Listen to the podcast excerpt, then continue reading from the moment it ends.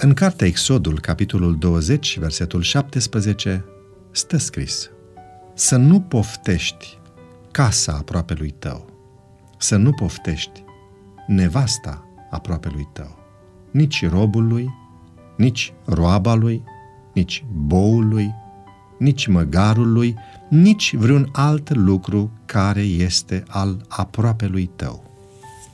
Este ultima poruncă din cele 10 și ultima în care se face referire la familie. Porunca 10-a este o invitație la mulțumire. Atunci când ne cere să nu poftim ce nu este al nostru, Dumnezeu ne spune, de fapt, să fim recunoscători pentru ceea ce avem, fie că e vorba de lucrurile noastre, fie că e vorba de persoanele de lângă noi.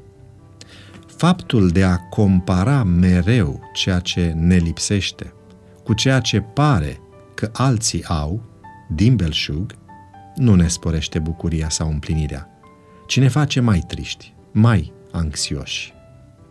Chiar dacă porunca pomenește doar casa, robii, boul, măgarul și soția aproapelui, între ceea ce poate fi poftit, cu siguranță sunt incluși aici și copiii. Nu ai avut niciodată simțământul că de multe ori copiii celorlalți sunt mai cuminți, dorm mai liniștinți, mănâncă mai sănătos, iau note mai bune la școală și reușesc mai ușor în viață decât ai tăi, deși ai făcut pentru ei mult mai mult decât oricare dintre cunoscuții meritoși. Privind mereu la copiii altora și lăudându-i constant în fața copiilor noștri, nu rezolvăm problemele din viața lor, ci dimpotrivă, îi ajutăm să aibă despre ei înșiși o imagine deformată. Respectarea poruncii a 10-a începe cu mulțumirea. Iar lecția mulțumirii este una dintre cele mai prețioase pe care o pot învăța copiii noștri din timpul petrecut împreună. Mai mult chiar, mulțumirea este legea cerului și cei ce vor să fie acolo trebuie să o învețe încă de aici. Scriptura este foarte clară în privința aceasta. Mulțumiți lui Dumnezeu pentru toate lucrurile, spune Apostolul Pavel în 1 Tesaloniceni, capitolul 5, versetul 18.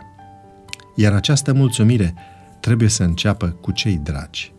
Ia-ți timp să-i mulțumești astăzi lui Dumnezeu pentru părinții tăi, pentru partenerul de viață și pentru copiii tăi.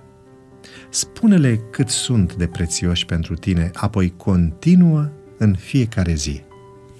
Fă o sărbătoare de recunoștință din fiecare zi petrecută împreună și vei vedea că cerul începe să fie mai senin și viața mai frumoasă. Nu uita că Dumnezeu ne dă cele mai bune daruri. Mulțumește-i în fiecare zi. Doamne, ajută-ne să fim mulțumitori și fericiți pentru tot ceea ce primim de la Tine.